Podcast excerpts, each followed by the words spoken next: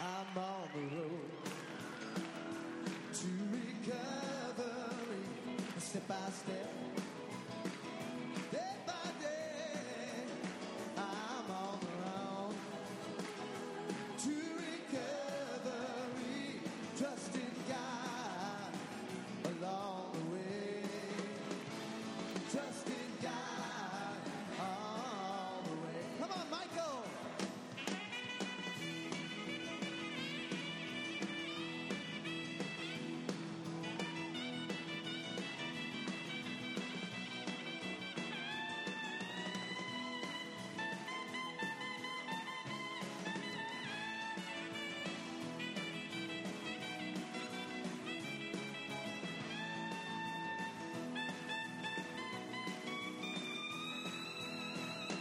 There are tears on my pillow that won't dry on their own beyond my ears. I've known sorrow, but today I don't walk alone. Yeah, 'cause I'm on the road to recovery, step by step.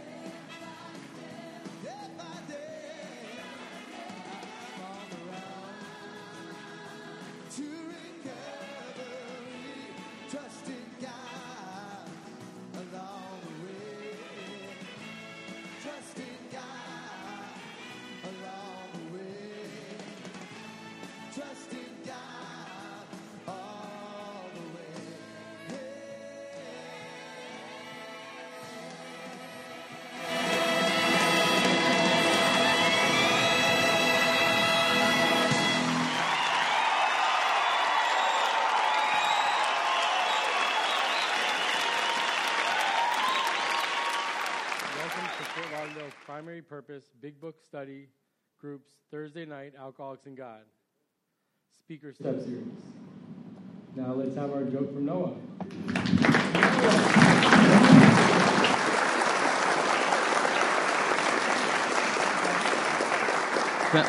Good evening, family. My name is Noah, and I'm an alcoholic. Hello. Okay. Ooh. Okay. An old-timer was going to a meeting, explaining how the steps are numbered because they are meant to be worked in order. He went on to say that you can't skip ahead because that would be a formula for disaster. A newcomer carrying a pot of coffee was so captivated by the old-timer's narrative that she didn't watch where she was going and she tripped. She accidentally spilled some of the hot coffee on the old-timer. Aghast, she stood there in horror as the old-timer wailed at her, saying, "Aren't you going to say you're sorry?" Stunned, the newcomer replied, "I would, but I'm not on step 10 yet." Thank you.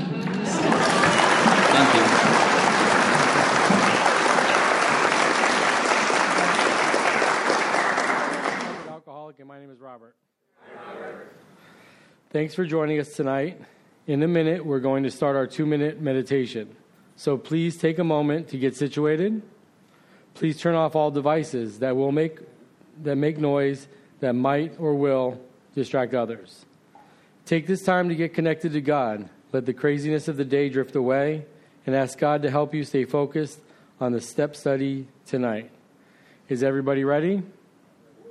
Let's start our meditation.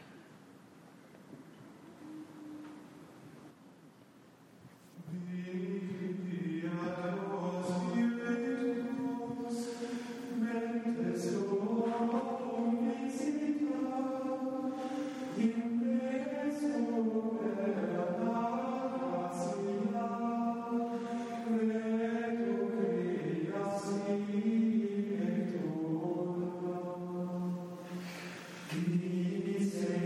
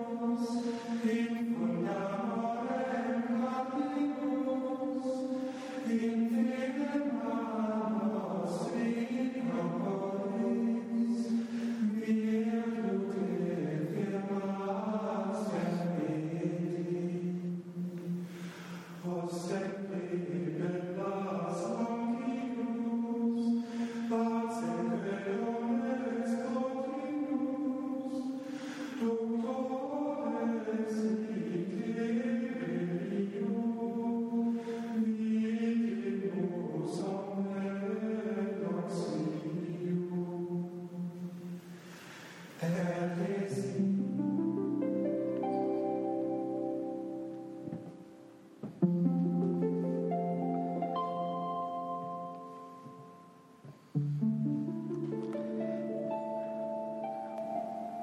now I'm going to lead you in the fog light prayer. If you're unfamiliar, it's on the screens up above. God, let your love shine through me like a fog light, so those who are lost, sick, and dying can find your love through me. There is a solution. From the Big Book, page 17. The tremendous fact for every one of us is that we have discovered a common solution. We have found a way out on which we can absolutely agree, and upon which we can join in brotherly and harmonious action. This is the great news this book carries to those who suffer from alcoholism. I've asked Paulette to read Appendix 2, Spiritual Experience. We read this because the main purpose of the 12 steps is to have one. So it's kind of important that you know which one is.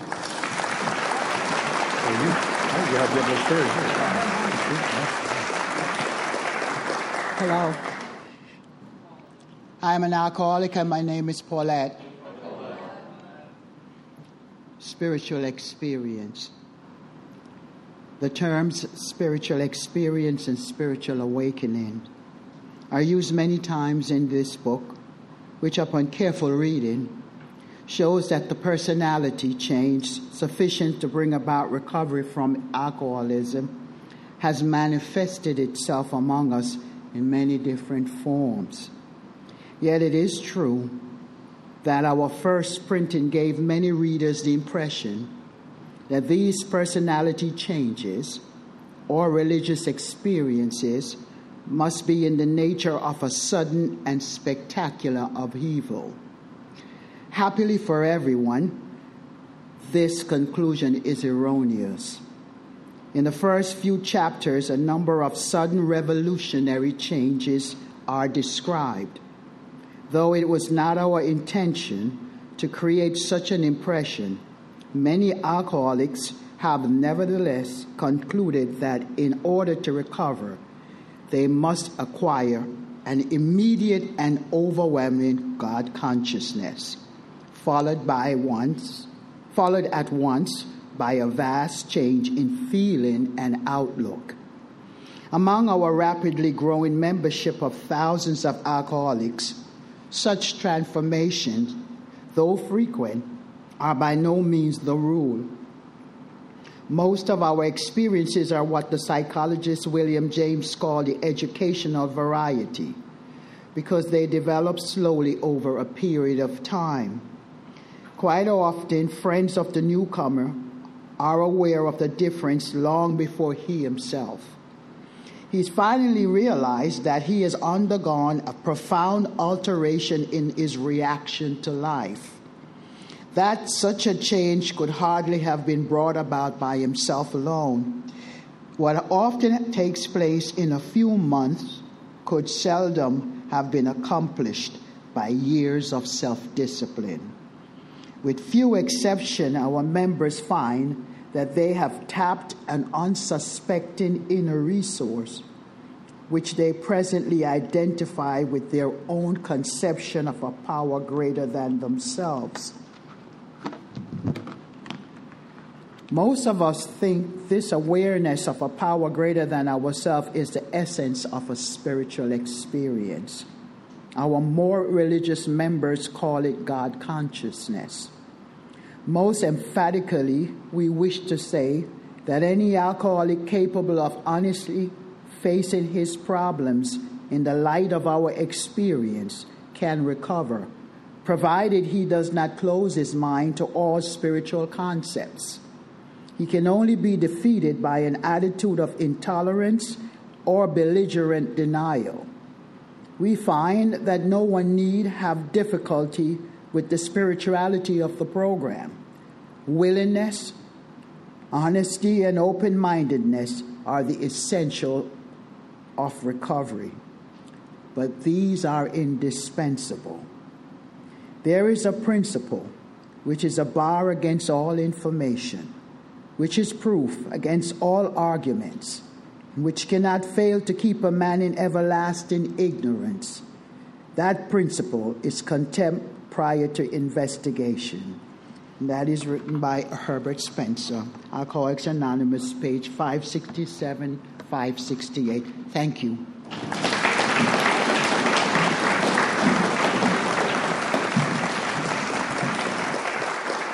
Please refrain from disturbing others by talking or constantly getting up and sitting back down. This is a tech-free meeting, so please set your phones on airplane or meeting mode or just turn them off. I've had the privilege and the honor of introducing Bobby for the last 6 weeks. And it's amazing because I've known Bobby since we grew up, and I've seen her mess turn into the miracle that it is, and she's seen my mess turn into the beginning stages of the miracle that it is. And so without any further ado, let me introduce Bobby for last week.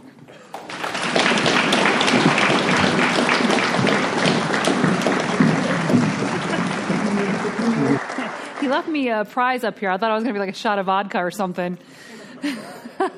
It's Fruit Loops. It's just as bad. I mean, come on. Have we not already heard my popcorn story? All right, everybody. Hello, I'm an alcoholic, and my name is Bobby.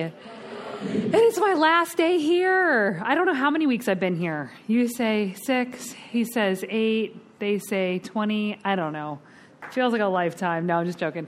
It's been an honor and a privilege to come out and do any service with Alcoholics Anonymous, but it's only a bonus to do it at the meeting of Alcoholics and God. I love this meeting so much. The environment, the people, the vibes. Obviously, the tech stuff is really cool, too. I love the organization, but it don't even seem organized because they do it just so naturally flowing, and I just love you guys so much. So I hope you guys ask me to come back next year, too. It's the only meeting, by the way, that I will sacrifice a Thursday night for, just FYI, because I have another very important commitment on Thursday nights. So I look forward to coming back, and hopefully at that point in time in my life, I will... Oh, God, it scared me. All right, Mike, chill out, okay? I'll eat a Fruit Loop, okay? I'm going to eat one. Shit. Anyways, I hope at that point in time in my life, I will have spiritually progressed into somebody, you know, I don't want to say better, but maybe different, because there's just been layers upon layers that continually are removed. And every time I think I'm at a good place, God likes to shake it up a little bit just so that I can get some refining in my life so that I can go to the next level, which is so awesome because I am not a person to say stay stagnant. I will be bored quick. Real quick. I got to constantly be growing in one way, shape, or form in all areas of my life, not just in Alcoholics Anonymous. So God knew exactly what he was doing with me when he placed me in this meeting place all those years ago. How grateful am I to come? So thank you guys for the honor and privilege of being able to give back to Alcoholics Anonymous. Yeah, go ahead. We're going to be talking about the 12th step. Working with others. You know, first and foremost, you know, what kind of a person was I prior to coming into Alcoholics Anonymous? I did feel like I always had something to give to people. It was never anything good. It really wasn't. I mean, from as young as I could remember, if I found something cool and fun and exciting, I wanted to share it with everybody. Like the little hard candies that you can crush up with your lunchbox and then sniff it. I used to do that. I don't know why. It did nothing. I don't even know how I knew to sniff a candy. But in the second grade, I was crushing candies up, and I had all my friends following me. It was great. We did it every day at lunch, of course. And, you know, then as I got older, I learned how to smoke cigarettes, and I wanted everybody in my neighborhood to learn how to smoke cigarettes. So I taught everybody how to steal cigarettes from the store, how to light them, how to inhale them. You know, it was always like learning something new so that I can pass it on to the next person. This progressively went on through my life all the way up until Alcoholics Anonymous. And I didn't even realize I was that type of a person until like the fog cleared and I started to see who I was.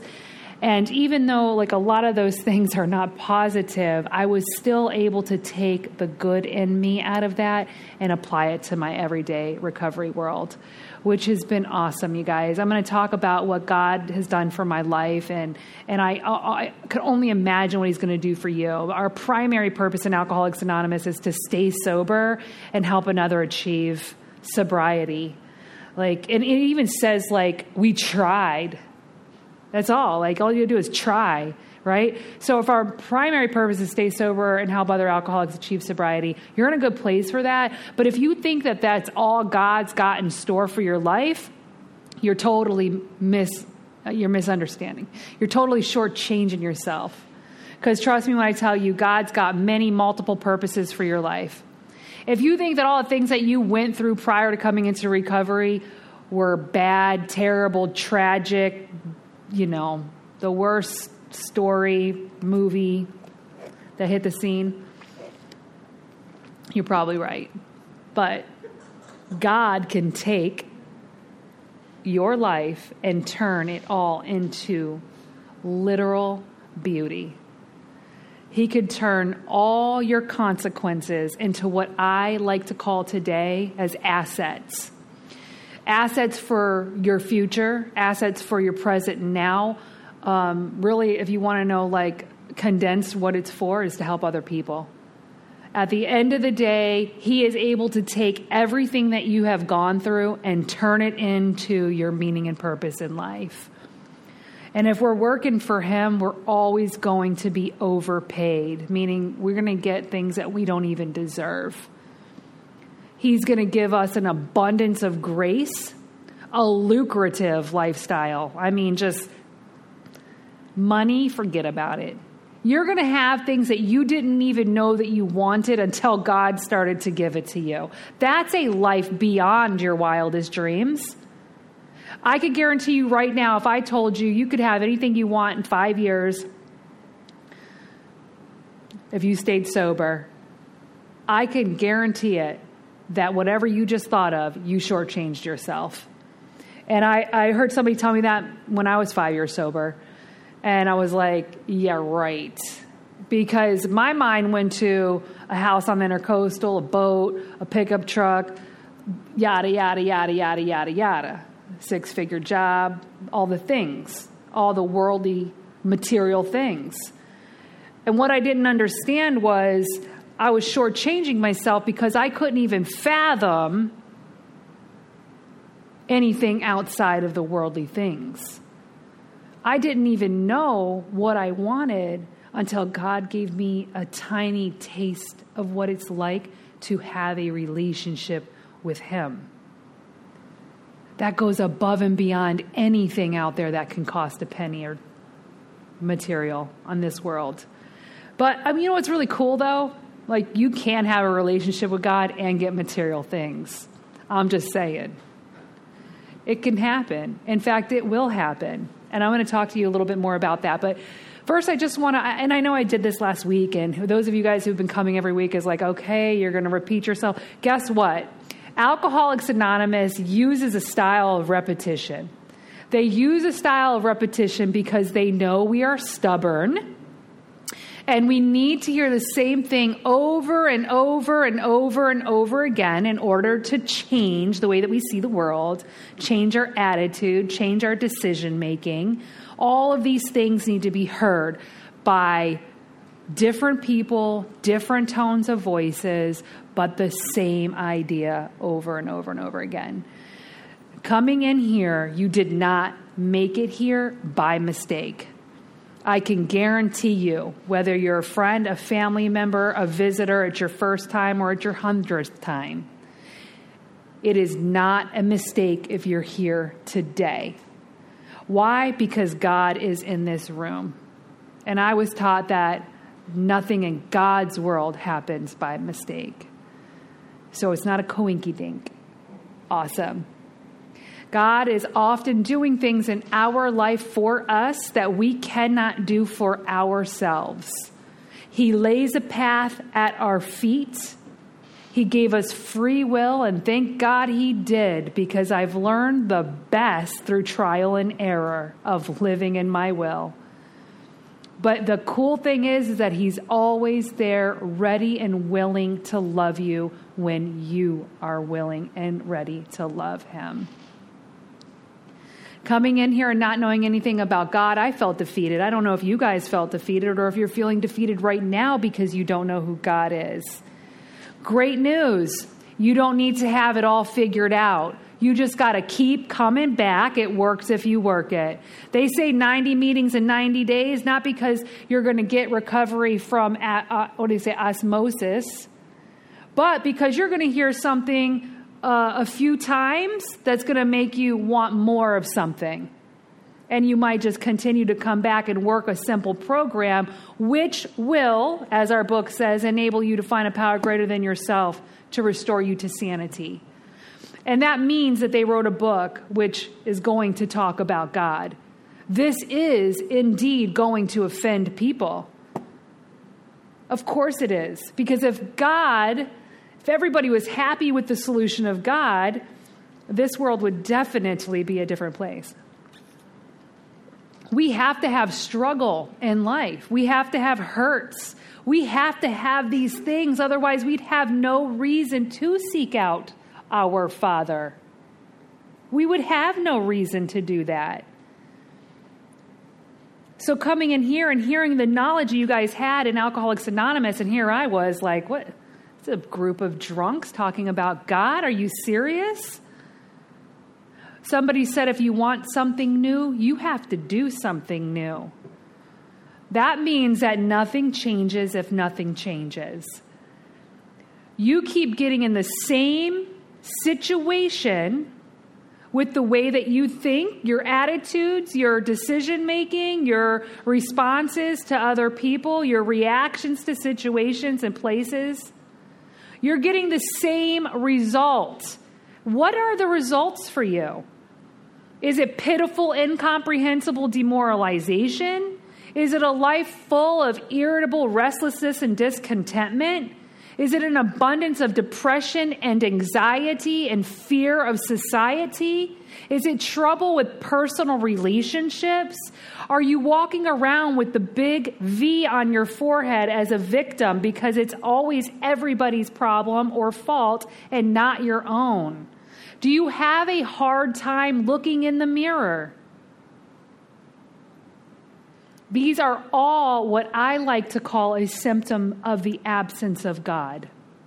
Not because God has left our side, but because we have allowed everything in this world to dilute our sight. We hear the truth often. God has not gone one single solitary day without feeding you, without showing you his light. But we are so quick to ignore it or to be blindsided because we are too focused on the wrong things. Coming in here and just putting down the drink and the drug was the very first step towards freedom. And it was a very hard step for most of us. Some of you guys came back in here after a period of time and you had to put something else down. Not just drugs and alcohol.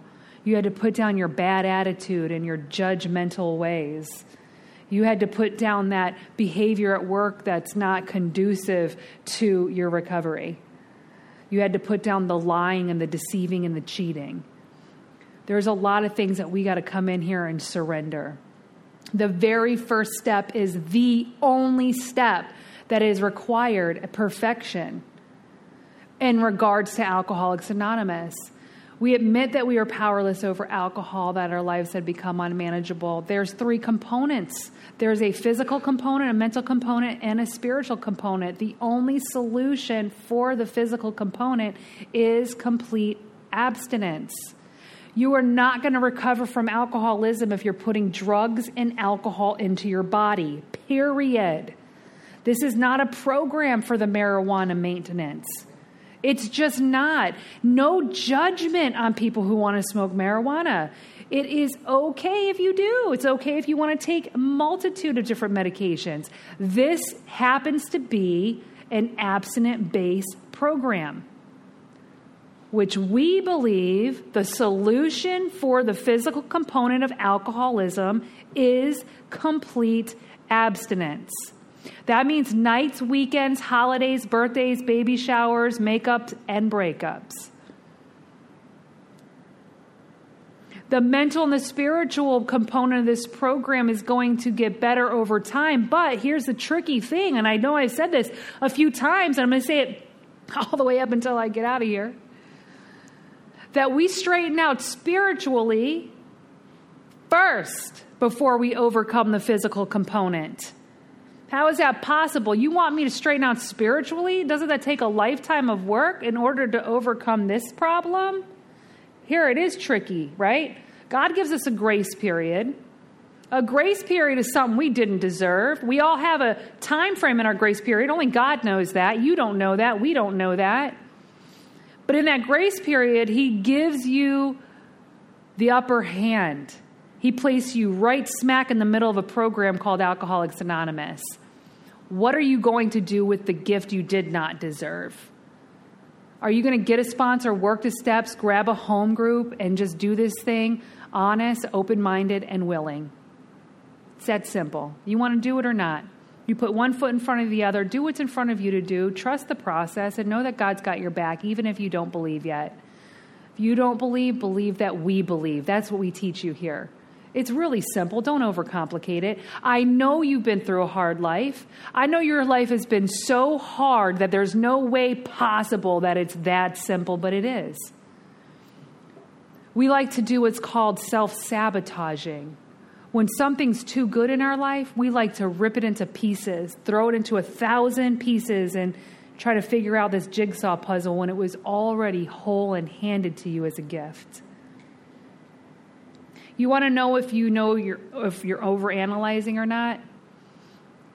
If you've already thought maybe this is the wrong thing to do in any way, shape, or form, you're already in the frickin' way. Isn't that crazy? You're already in the way.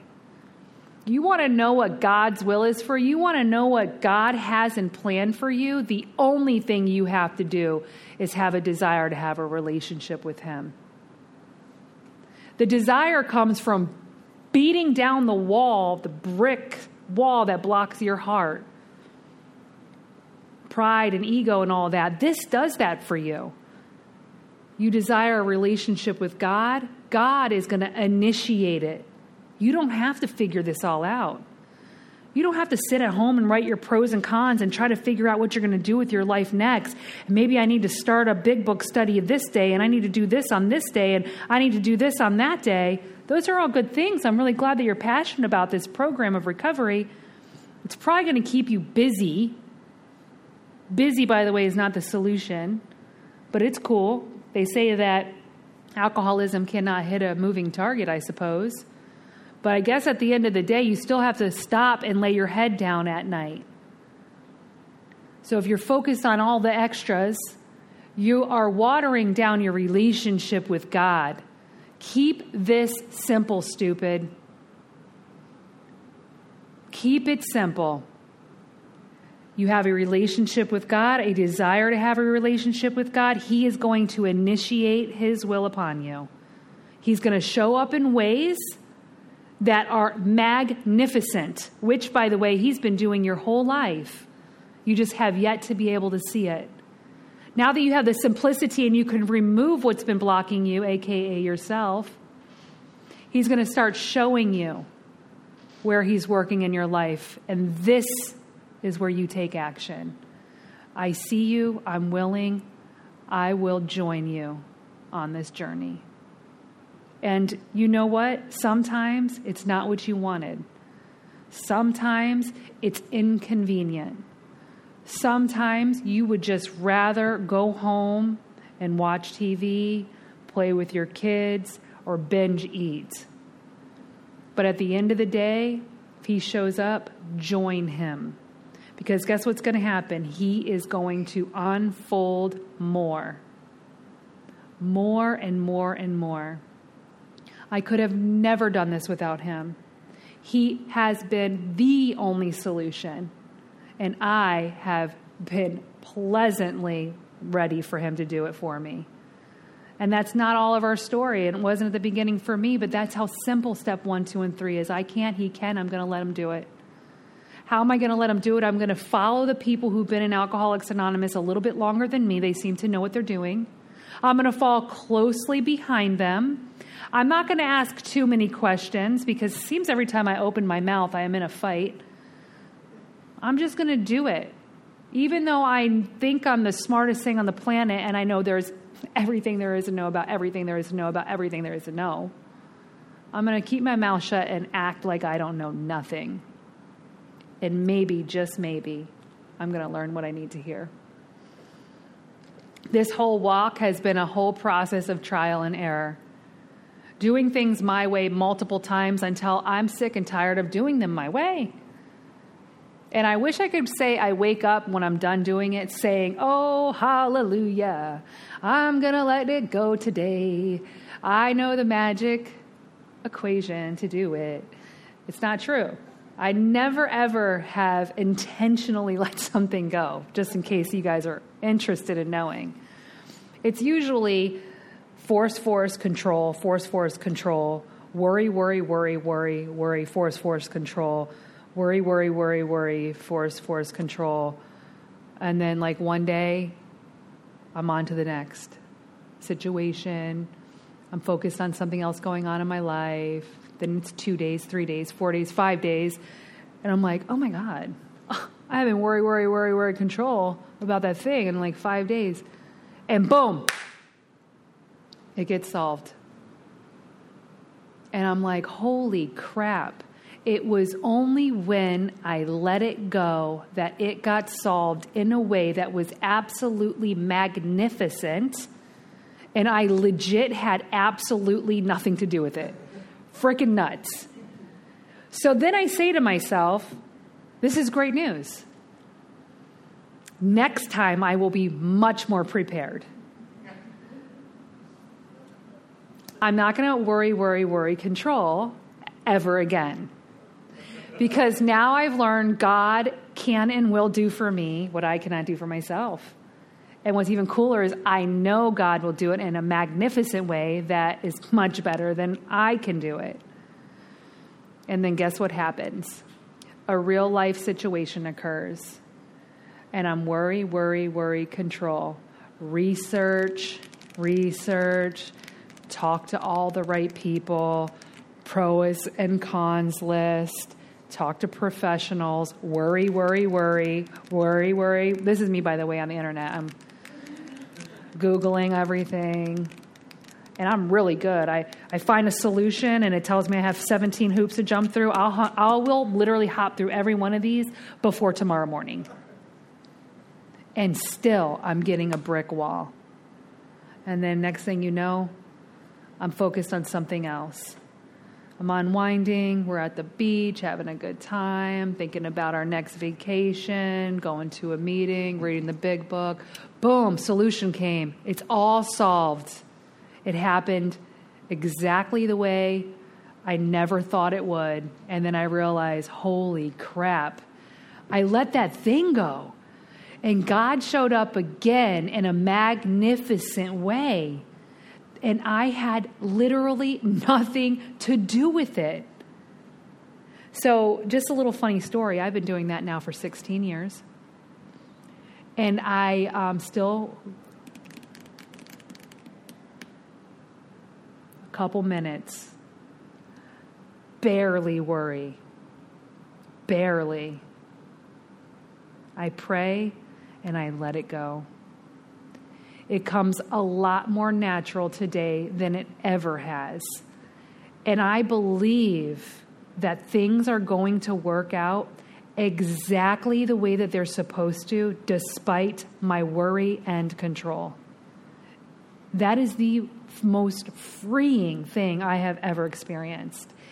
When I tell you that there are things I didn't know I wanted until God gave them to me. I used to think that being a strong, independent woman was an asset. And don't get me twisted. I still, to some degree, like that I'm a strong, independent woman. But I share my life with somebody now today where I allow them to do for me a lot of things that I can do for myself, but we're sharing this life now. And the more I get used to it and practice it, the more I want it, the more I desire it, and the less control I have over my life. A little bit more every day. Little things like that start becoming more important than the big house on the intercoastal. Going to bed every single night without stress, worry, fear, remorse, or guilt, or shame, priceless. Being able to have joy, that's a content happiness within me despite what's going on in this world, despite what's going on in my current situations. Absolutely priceless. The absolute fact that I not only believe that God exists, but it is the strongest desire in my heart to be close to Him is bigger than any vehicle, any house, any pool I have ever purchased in my life. I cannot imagine life without God. So here He is. I've built this beautiful relationship with God as a result of being a member of Alcoholics Anonymous and working the 12 steps. I went through all this process to clean out the wreckage of my past, to clean out the things that were blocking me from the sunlight of the Spirit, to learn how to have emotional sobriety on a daily basis. And I did all of this for what? For the glory of Bobby? No, I did it for the glory of God. And the glory of God is going to give me the ability to bring others to Him. There are millions of people out there that are walking in this world dead. Not just drug addicts and alcoholics. Spiritually dead. We've been given a gift. I don't know where that fog light is. God, let your love shine through me like a fog light, so those whom are lost, sick, and dying can find your love through me. That is what you get. Now you get to help others. Cool story. I got sober. I started to help people. It was natural. Just like I was before recovery, anything that came into my life that I loved and I enjoyed and became passionate about it, I wanted everybody to know. This was before social media when I got sober. And I had a whole list of ideas or of people that I wanted to reach out to. I wanted everybody to know this amazing feeling that I had. You know, I'm several months into my recovery. I'm loving it. A lot of people are dead or in prison for the rest of their life. And there's always a few people that would come to mind, to my heart. Back then, what you would do is go to sheriff.org, click inmate search, and just pop in a name and search. Or you can go to the Florida Department of Corrections. They might be in prison, and search. And I would find somebody all the time in county jail. I had the strongest desire to bring people into Alcoholics Anonymous. I wasn't going back into the hood to look for them either, but I felt jail is a very safe place. They're there. This is a divine intervention for them. Boom. Write them a letter. Hey, friend, so good to see you safe. Blah, blah, blah, blah, blah. Been in recovery now. Blah, blah, blah, blah, blah. Those letters turned into life-saving experiences. And I don't say that because I want to be, boastful. I say that because simple. How simple. One of my greatest friends, she just celebrated 11 or 12 years. I don't remember. Sarah. You guys may have heard her before. She's done a step series a couple times as well. She was one of those girls in county jail. Just long story short, she got out of jail. She was ripping and running. She was on a charge for attempting to rob a bank. Meanwhile, she's adding up felonies out there on the street. She'd go in and out of county jail. And every time she went in there, I would just simple letter of, hey, I love you. Here's a picture of how I'm doing now. You know, not like saying AA is the solution. You know, just giving her little glimpses of my life. And long story short, she ended up getting sober, got her 1-year medallion, and then she was sentenced to 4 years in prison for that attempted bank robbery charge. She did all 4 years day to day and sponsored, I don't know, a lot of women. She did like 24 fifth steps in that prison while she was there for 4 years. She got out April of 2016, and she's been out since then. She's got a wonderful life.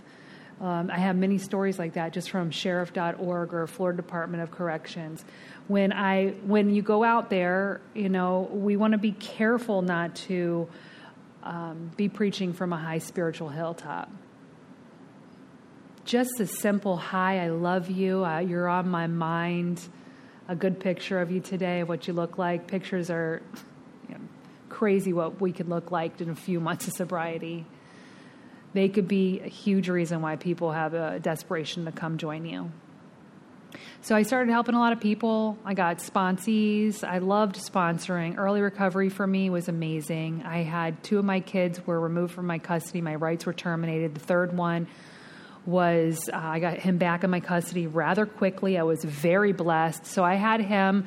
He was my shadow. I took him everywhere I went. We went to meetings, and we went to diners after the meeting. We went to all the AA functions together. He sat next to me at every table with hundreds of girls that I did step work with. I did a lot of that in the early recovery. You know, I don't think I ever put really rules per se on sponsorship, but I will say I do have some stuff, but they're fluid because they change often. I used to sponsor 8 girls at a time, newcomers, which is crazy. I only sponsor 1 newcomer at a time now. I take 1 girl through the 12 steps at a time so that I can give her my whole self. And I also make sure that they can get to me. I mean, I hate to say it. I just do. I got a lot of kids. I got 2 jobs. 2 businesses. You got to be able to come to me. If you ain't got a car, I'm sorry. You better like Uber. Little things like that. So here I was sober. A lot of people were getting sober. There was a lot of people going out and relapsing, and I understood that whole thing. But then God started doing more. Here's where I started to learn. God will initiate. And when he does, it's your decision whether you want to join him or not. And you will be afraid. But I've learned what courage truthfully is. And that's being able to walk through it with the presence of fear. That's what it means. And you could be fearless as a result of having a relationship with God. 3.5 years in, three and a quarter years in, I'm office manager at an air conditioning company. I wasn't a big fan of my job. I was bored, to be really honest with you. I did want a new job, but I wasn't looking for a new job. But I felt in my heart that it wasn't the right place for me long term. And I got a phone call one day from a woman that works at an agency for women and children where I lived at one point in time in my life with my son. And she said, I heard you're doing well. I know you're an alumni here. And we were wondering if you'd be interested in a job working with us. And I said, well, I'm not really. Am I like an alumni? Yeah, I graduated, but I got high an hour after I left there. Got my kid removed and everything after that day. They said, yeah, but it's not about what happened. It's how you're living now. You got your son back, and you've been in recovery 3.5 years, and you're doing really well. And we think that you'd actually really be a good fit for this job. And I'm like, all right, well, I'll come check it out. I mean, I live in Pompano. The job is 40 miles away, and I'm driving a 1999 Honda Accord with 350,000 miles on it. But, yeah, I'll come check it out. So I go and I check it out, and I think I told you guys this with my amends stuff, but I'm not going to go into that part. The job position. You guys ready for this? If this isn't God, I don't know what is. they said, we want to put you into a program called SURF. It's called Strengthening, Unifying, Recovering Families. And I said, okay, tell me more. Well, you see, there is a Department of Children and Family here in South Florida. When somebody's experiencing substance use disorder, oftentimes they're neglecting their children or abusing them in one way, shape, or form. And Child Protective Services are called, police, BSO show up, they do an investigation, and oftentimes they remove the child from the parents' custody as a result. And I'm like, well, duh. I know all about that. They're like, yeah, you do. And I'm like, yeah, duh. And then they said, but with this program, that would enable us to send you to their doorstep right after the kids have been removed. And I said, well, what would I do at their doorstep? They said, you would give them hope. And I was like, are you serious? And they're like, yeah, I'm serious. So in that April of 2011, God showed up. I wasn't looking. He initiated it. And I said, I'll join you on this. And a lot of hoops came in my way with the background screenings and felony charges that were open warrants and all these things. And I cleaned it up, and I was very blessed to get a job there. And I worked there for 4 years. And I helped men and women get their children back into their custody. I was able to sit at tables with lots of child advocates. In fact, ones that removed my kids. BSO investigator, who I'm still friends with today because of that job, that removed my kid multiple times, and judges who signed my termination rights as a mother. I've given them hugs at their podiums, and most importantly, I got to sit in front of those judges and advocates and state attorneys to be a testimony that recovery is possible, and people can change your life around. I was that example. And not to just write people off because they're suffering from substance use disorder. It was an amazing God, divine job for me. It made me realize that I had more purpose than just my primary purpose. There was more God was going to reveal for me. Things started to get a little bored. That's my first sign something's about to change.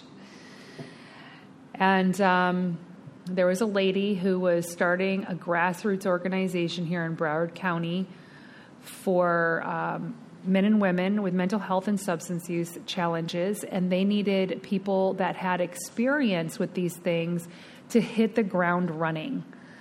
And I said, well, what does that mean? She said, literally, we're going to be out on the street, trudging this road and getting out there and doing what we would call outreach. And I said, well, what are we doing out there?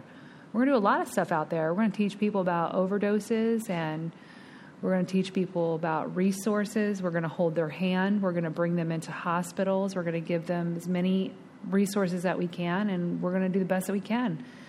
And I said, man, this is not what I hadn't planned for my life. I said, but here he is again, initiating. So I think I'll join him. So I went and had to do a little bit extra work, and I left that agency, gave him a whole 3-week notice. Never done that before in my whole life. And I went to this job, and when I tell you God showed up in so many ways, forget about my paycheck. I mean, it was cool to get paid, but I worked there for 6 years. I helped that grassroots organization grow to a 55-staff certified recovery peer specialist agency that's doing very well now. And that gave me opportunity to walk into areas of life that I never thought that was possible for me. I had been doing service in the women's jail at Conte because, not Conte, at Paul Ryan when it was S&J. When I worked at Susan B. Anthony. And so because I had relationships over there at Paul Ryan, they called me in and said, we'd still like you to keep coming, even though you're not working at Susan B. Anthony anymore. And I said, yeah, sure. I'll come in there and tell them about this new grassroots organization. And I went in there and talking to the women, and they invited me into their Christian unit.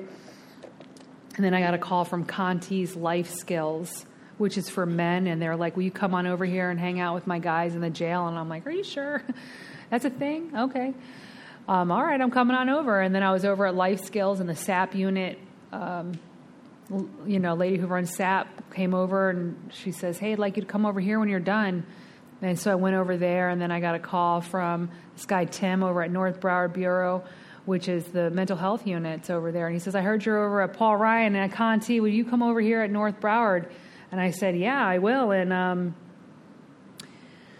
what's really cool is that I'm there and I'm talking and, sharing my testimony, a lot of this stuff, and talking about the resources that these guys and these women can get when they get out. And one of the guys says, I was just sentenced to 2 years in prison. Is there any way that you can help me while I'm there? I said, well, bud, one thing I can do is write you. I'll get you connected to a nice, solid man that's walking a journey of recovery in one way, shape, or form. And I'm sure that he'll also lift you up. And that started an amazing pen pal program that day. So cool. He wrote me, and I ended up having a great relationship with him for the whole 2 years he was in prison. He had somewhere to come when he got out. He got a great community and family when he came out. But as a result of that one guy writing, dozens of letters started to pour in. Dozens and dozens of letters from every unit and every jail in Broward County, and oftentimes in prisons in the state of Florida. And they'd come in, they'd get assigned a peer specialist. That peer specialist would build a relationship with them while they were serving time, giving them experience, strength, and hope. And things progressively got better with that programming, and all kinds of really cool doors opened up. I was able to walk into Baker Act units and mental health institutions, all the way from the worst of the worst to the nicest of the nicest. What I was really doing, I wasn't coming in as a representation of Alcoholics Anonymous, because we don't do that. I was coming in as a testimony that recovery is possible and that the power and love of God is priceless. And what an amazing job that was. So I did that for 6 years. And, in that whole time, in that process, a lot of other really cool things happened. I had not been with a man for 7 years, and I met my now husband, and we got married at what at that time had just become my home church. And, we're young in recovery. He's a lot younger than me, but we're both in recovery. And I started to see myself being gravitated towards other young couples, people that were in recovery or that were trying to get into recovery. And God continually initiated this for us. And he got us to help other people in this area. We became a member of a Bible study at our church. We're still members of that today. And the title of that group at the time was Young Married Couples. And the funny thing is they were all married a lot longer than we were. But I noticed that we brought something to the table that was very unique and different. Not one of the people in our group was like me and my husband. None of them were felons. They'd never been homeless or prostituted or were criminals in any way, shape, or form. And here we are. We're like the black sheep of the family in this church. But they loved us. They loved how raw we were. We talked our truth. We were not embarrassed about our feelings. We've been practicing talking about our feelings in AA meetings all these years. And that really has opened up a lot of those people to share their truth with us too. And so God continues to open up doors every time you go through something. He's only going to set you up to use that for the good. It's going to happen. It's crazy. It's nuts. So God will continue to do these things for you. And, I said at the very beginning that if I would have put down on paper what I thought I should have received in 5 years of sobriety, I would have been shortchanging myself. My God has been good to me. He's been so good to me. I got all of my kids back in my life in one way, shape, or form. That is a blessing. That was a promise to me that I would never have, in fact, by my BSO investigator. She hated me. She loves me now, but she hated me. And my kids are doing the best that they can do at this point in time in their life. I have a daughter who's 25 years old. She's got her master's in social work. She graduated a year and a half early. She returned back to school this last semester to get her master's in business. She's super smarty pants. You know, she's got her own place, her own car, her own dog. She pays her own bills, and she loves me. In high school, she had to write a paper on an idol, and she wrote the paper on me. And I was just blown away that my daughter could feel those things about me even after everything that I had put her through. My second oldest daughter was removed from me when she was 3 years old and placed in a home that adopted her and raised her in a different state. She came back into my life several years ago, and we are closer than ever. She had to write a paper last year to get into her communication bachelor's program at the college that she's at. She's 20, by the way, and she's at FSU with my oldest. They both went to FSU. And she had to write a paper to part of the application process to get into communications bachelor's degree at FSU. And she wrote the paper on her mom, her biological mother, which I thought was really cool. She wanted to do communications because her mother does a lot of public speaking, not just in Alcoholics Anonymous. So how cool is that? I have a 16-year-old son who is special but beyond anything you can imagine. He is responsible. He's mature. He's super good looking, and he's funny. And I literally don't believe that you can stay sober for your children, but I would be lying if my son Malachi was not my biggest motivator for my sobriety when I got here. And he still is today.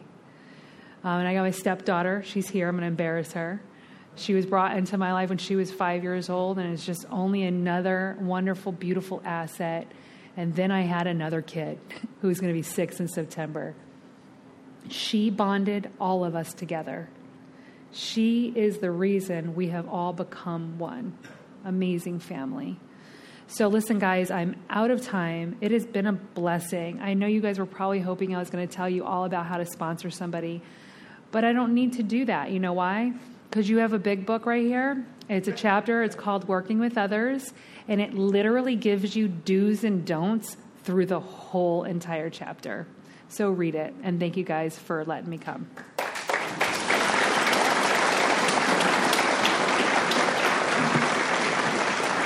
Thank you. Let's thank Bobby again.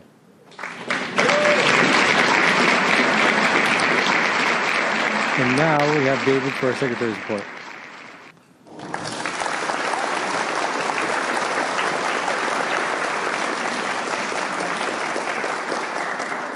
Up here for a second. Oh. Up there? Yes. Oh, okay. A special thanks. I just want to read the notes so that I get it right. Yeah. For sharing your experience, strength, and hope, we have this little gift. It is a limited production, first edition Big Book refrigerator magnet, and a limited edition coffee mug. So thank you for everything that you've done with us. It's been much appreciated. Awesome. Thank you.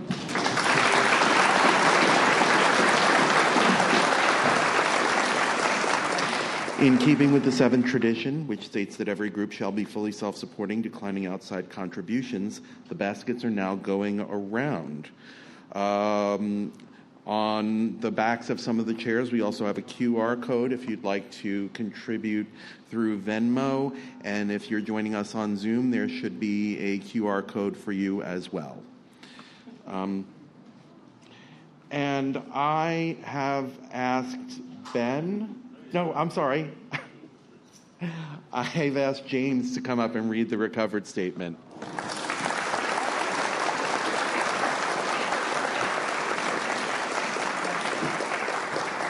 Good evening, everyone. I'm James, and I'm an alcoholic. Hi, James. Recovered. We are not cured of alcoholism. Recovered, but not cured. that presents a conflict to some alcoholics. If we were cured, we would be able to drink responsibly. No, we are not cured. The allergic reaction to alcohol will remain with us for our lifetime.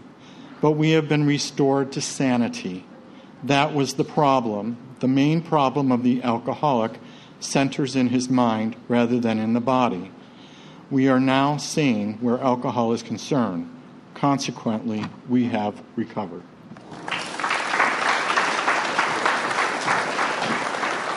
Thanks, James. 1940s big style big book sponsorship from the forward to the second edition of Alcoholics Anonymous. Of alcoholics who came to AA and really tried, 50% got sober at once and remained that way. 25% sobered up after some relapses, and among the remainder, those who stayed on with AA showed improvement. What we've seen, felt, come to believe, and experience is that God has not changed over time, and neither should the sacred approach back to his loving arms. The statistics above suggest a 75% plus success rate. Is there anyone here tonight who needs a sponsor? Okay, if you're too shy to come up, please come up to the front of the room at the end. Stand around awkwardly. Somebody will come over and speak to you, okay? Let me have a show of hands of recovered alcoholics. Thank you. So we like to suggest that if your hand isn't raised, that you make an effort to hang out with those whose hands are. So, Broward County Intergroup is where you can buy AA-related literature and medallions. Intergroup is also responsible for creating our where and when and scheduling the AA hotline. Stop by and visit them. Broward County Institutions Committee is responsible for bringing meetings into places where people like us can't get out to an AA meeting, such as jails, detoxes, and rehabs. They meet monthly to organize the meeting schedules at the 12 Step House. Do we have any members of BCIC out there tonight? So if you're curious about that, you can speak to Brian. Here are some upcoming service opportunities. There should be flyers for these in the back of the room. The second Gratitude Dinner Planning Meeting will be held on Saturday, June 10th at 1:30 p.m. at the 12 Step House. And I think that the only way to get a ticket is to show up at one of those meetings. Am I correct? Correct. Thank you. For limited time only, subscribe to the AA Grapevine magazine for a year and get a free book from aagrapevine.org. October 27th to 29th is the second annual Bull in the China Shop Corral. It's a men's 12-step surrender gathering. And please join us on Monday nights for... Please join us next week when we will be welcoming Marion for a 4-week series. Same time, same place. And if you have a little time at the end and you can stick around, we need to set up some tables at the back of the room, and we'd appreciate your help. And, of course, Monday's Big Book Study Group. Please join us. It's the same time on Monday night. It's on the third floor, and we go through the Big Book line by line. It's a great meeting. Please join us. Thanks.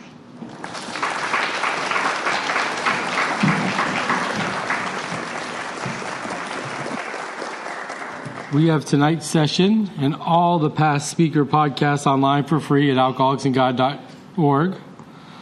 I'd like to invite everyone to our Monday night Big Book study, and those who wish to thank tonight's speaker, please line up down the center aisle. Let's close with the Lord's Prayer. Who woke us up this morning? Our Father, who art in heaven, hallowed be thy name. Thy kingdom come, thy will be done, on earth as it is in heaven. Give us this day our daily bread, and forgive us our trespasses, as we forgive those who trespass against us. And lead us not into temptation, but deliver us from evil. For thine is the kingdom, the power, and the glory, forever and ever. Amen. See you all on Monday or next Thursday. Godspeed. Hey, hey. Ooh, heart is heavy, soul is thirsty, body's aching.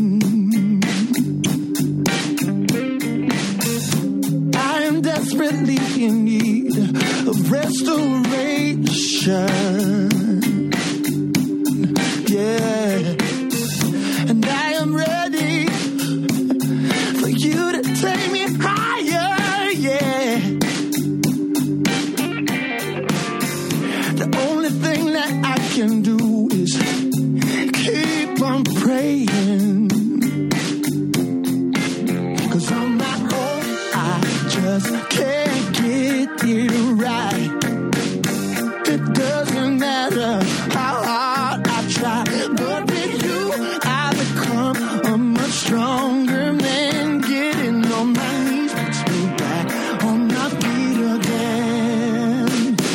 again. Load is heavy, too much accumulation.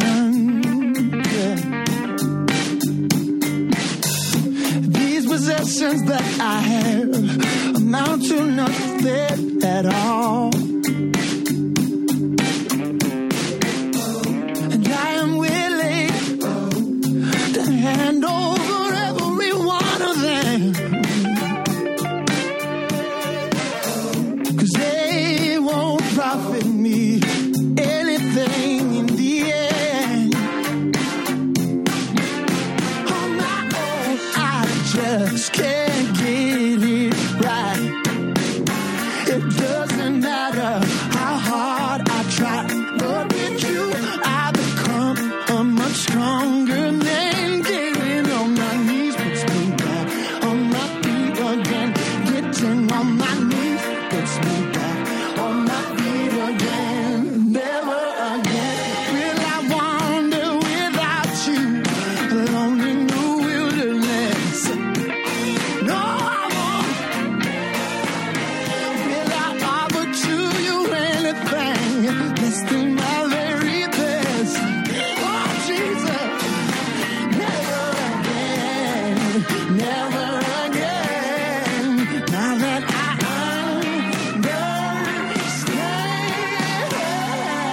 On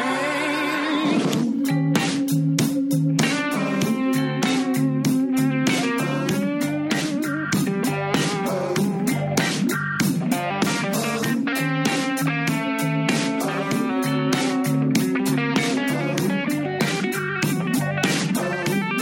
just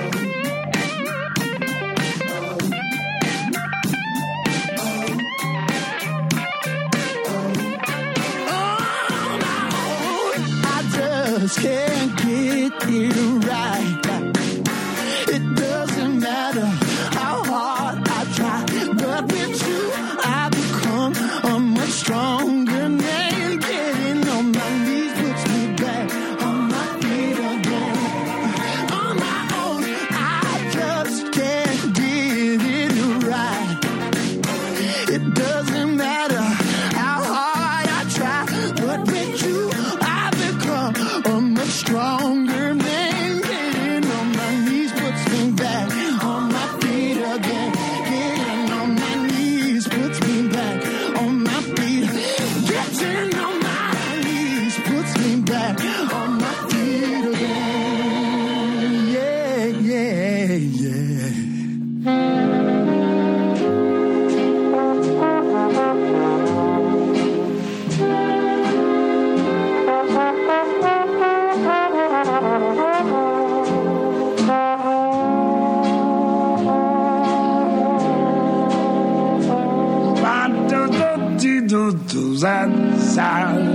Oh, when you smiling, when you smiling,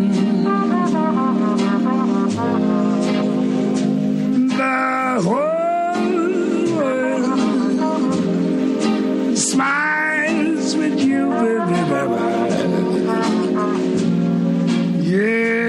is when you laughing. Ba ba ba ba, when you laughing. Yes, the sun comes shining through. But when you crying.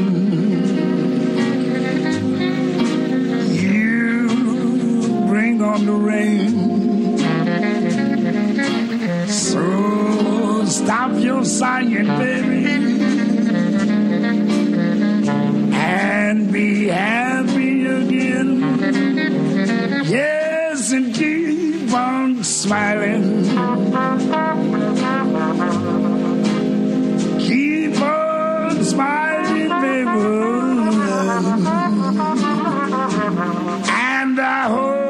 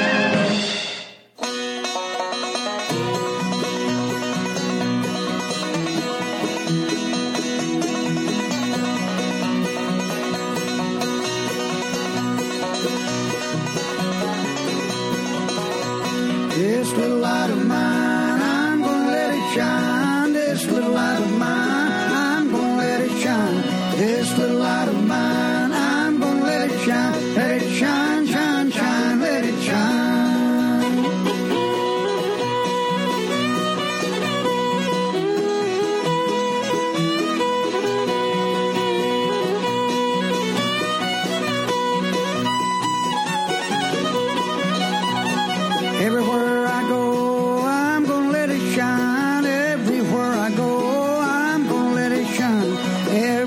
I go,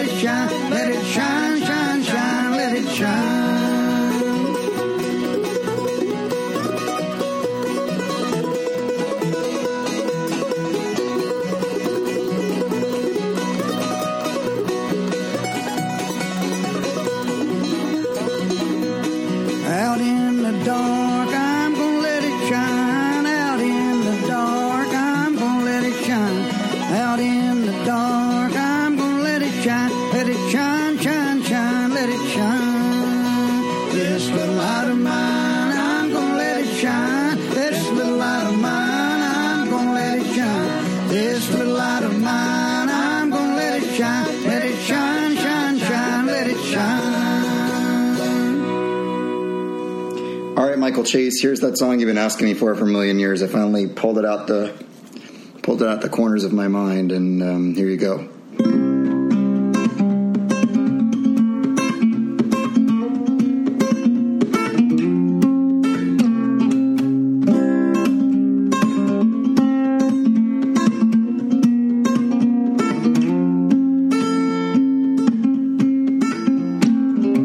Fog is lifted, I see the light. Count my blessings when I go to sleep at night, and I dream now.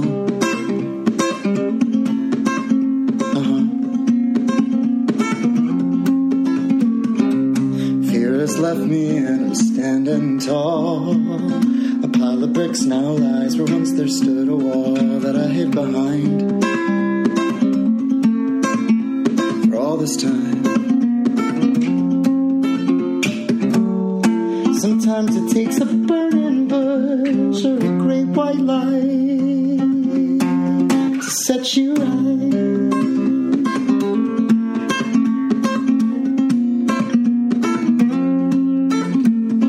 Well, my eyes don't cry now, and I'm out to dry. Pity party's over, the guest of honor has arrived, and he's on my side for the first time in my life. Are green now, growing vines. They twist and turn each way, flowers blooming all the time outside my door, like never before. I had to change everything to realize that today is the best day of my life.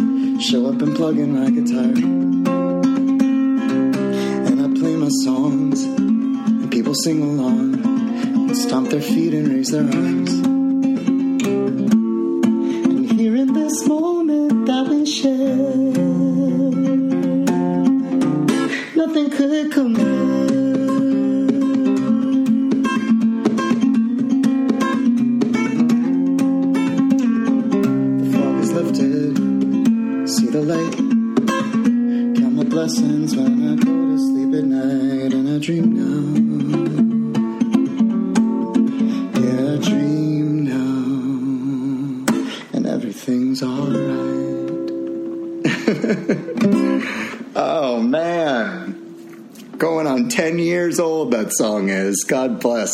I love you, Mike Chase. Bye.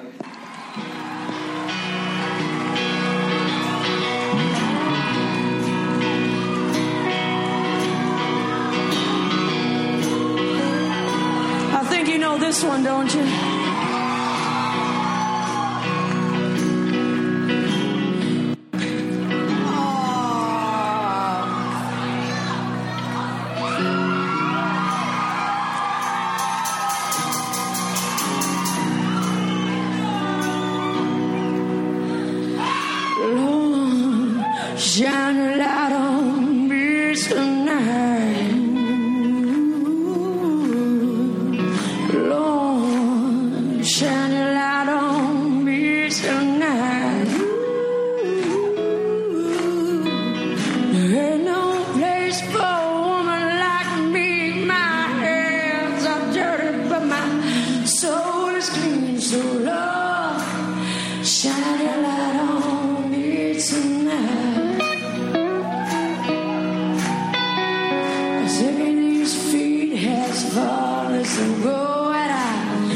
These hands right down. down to the bone. I work these hands right down to the bone. I've worked so hard for someone I don't know. I watch these walls be bought and sold so low.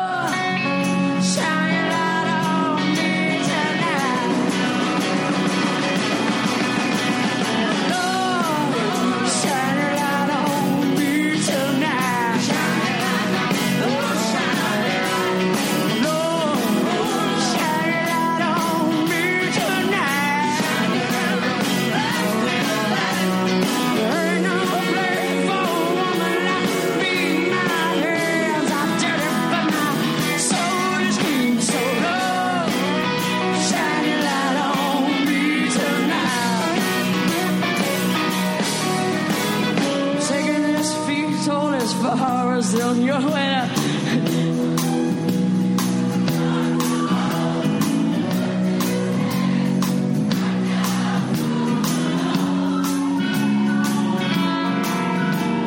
See, I once was young and free, baby. This old world so long. So long, I need to die.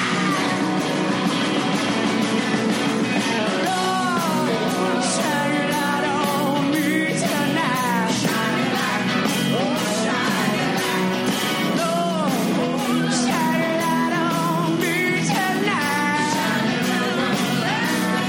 out, ain't no place for a woman like me. My hands are dirty, but my soul is clean. So long, shine it out on me tonight. Oh, won't you shine it out?